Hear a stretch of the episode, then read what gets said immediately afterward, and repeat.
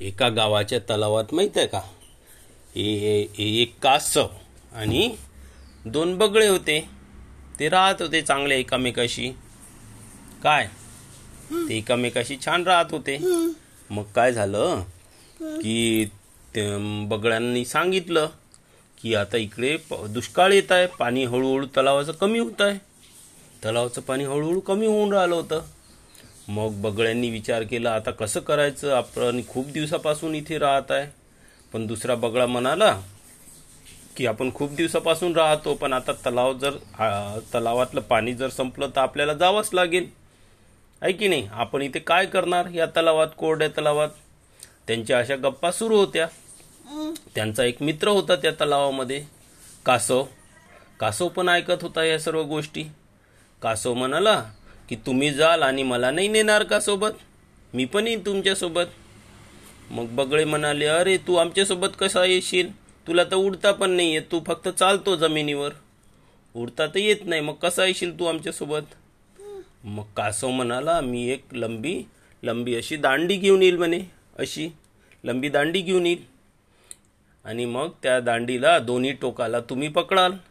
आणि मी आणि मी मधामध्ये असं माझ्या तोंडाने असं त्या दांडीला पकडून ठेवेल आणि तुम्ही उडाल तर मी तुमच्यासोबत उडेल. मग बगळा म्हणाला पण याच्यामध्ये धोका आहे. कसला धोका आहे? की तुला तोंड नाही उघडावं लागेल. तू तोंड जरी उघडलं थोडंसं बोलायला किंवा कशाला तर तू पडशील. तुझ्या तोंडातून ते काडी सुटून जाईल. तर तुला काडीला पक्क पकडावं लागेल तोंडाने आणि बिलकुल बोलावं नाही लागेल. कासव म्हणाला मला मूर्ख समजला का? मी कशाला बोलेन? मला माहीत नाही का?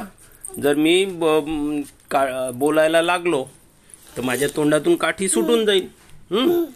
तर मग मी बोलायला लागलो तर काठी सुटेल. एवढं मला समज समजत नाही का? मी कशाला बोलेन? मी नाही बोलणार बिलकुल काहीच. असं म्हटलं कासवानी. मग बगळे म्हणाले ठीक आहे म्हणे. आम्हाला आनंदच होईल म्हणे तू आमच्यासोबत आला तर दुसऱ्या तलावामध्ये. मग त्यांचं ठरलं. मग नाही का ठरल्याप्रमाणे कासवाने काय केलं? काठी घेऊन आला. काय घेऊन आला आपल्यासोबत? हां लाकडाची काठी घेऊन आला. छोट छोटी अशी. आणि मग काय केलं? बगड्यांनी एका बगड्याने असं तोंडामध्ये काठी पकडली आणि दुसऱ्या बगड्याने अशी तोंडामध्ये काठी पकडली. आणि मग मधामध्ये काय केलं? कासवानी मधात असं काठी पकडली. हम्म. आणि मग ते उडायला लागले.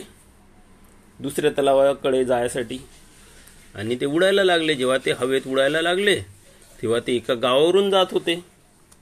तर गावातले ते छोटे मुलं वगैरे सर्व माणसं पाहायला लागले वरती. त्यांना दिसलं अरे बगळा आणि एक कासव उडत आहे. दोन बगळे आणि एक कासव मधामध्ये उडत आहे. त्यांना थोडं आश्चर्य वाटलं. ते जोरजोराने ओरडायला लागले आणि टाळ्या वाजवायला लागले. त्यांना पाहून बगळ्याला आणि कासवाला पाहून जोरदोऱ्याने टाळ्या वाजवायला लागले आणि हसायला लागले. अरे पा कासव उडत आहे कासव उडत आहे असं म्हणत ते ओरडायला लागले. मग कासव म्हणाला मग कासव कासव विसरला आणि कासव पटकन बोलायला ला- बोलायला लागला. अरे पहा लोक आपल्याला हसत आहे. त्यांनी असं जसं म्हटल्याबरोबर काय झालं? त्याच्या तोंडातून काळी सुटली. कारण की त्यांनी तोंड उघडलं. पहिले त्यांनी तोंड असं पक्क बंद करून ठेवलं होतं काठीला असं असं. आणि जसा तो बोलला तसं त्याच्या तोंडामधनं काठी निसटली. हा काठी निसटली आणि तो धाळकन जमिनीवरून पडला. आणि पडल्यानंतर काय झालं? तो मरून गेला कारण की खूप वरून तो पडला ना. काठी सुटली त्याच्या डो तोंडातून आणि तो वरून खूप दुरून वरून आला आणि खाली पडला एकदम. त्याला खूप लागलं आणि तो मरून गेला. हम्म. याचा अर्थ काय होते? आपण जे बोलतो आपण जे काम करतो त्याचं फळ आपल्यालाच भोगावं लागते. म्हणून आपण जे बोलतो आपण जे ठरवतो ते करायचं. हम्म. आता त्या कासवानी म्हटलं होतं की मी काहीच बोलणार नाही पण तो बोलला आणि त्याच्या तोंडातून ते काठी सुटली. आहे की नाही? हम्म. जर काठी त्यांनी आपलं आपलं जे म्हणणं होतं ते खरं केलं असतं त्यांनी जर बोललाच नसता बिलकुल तर त्याचे प्राण वाचले असते. आहे की नाही? पण तो बोलला आणि त्याच्या तोंडून काठी सुटली आणि त्याचे प्राण गेले. आहे की नाही? म्हणून जेव्हा आपण काही ठरवतो त्याला पूर्ण करायचं. आलं लक्षात.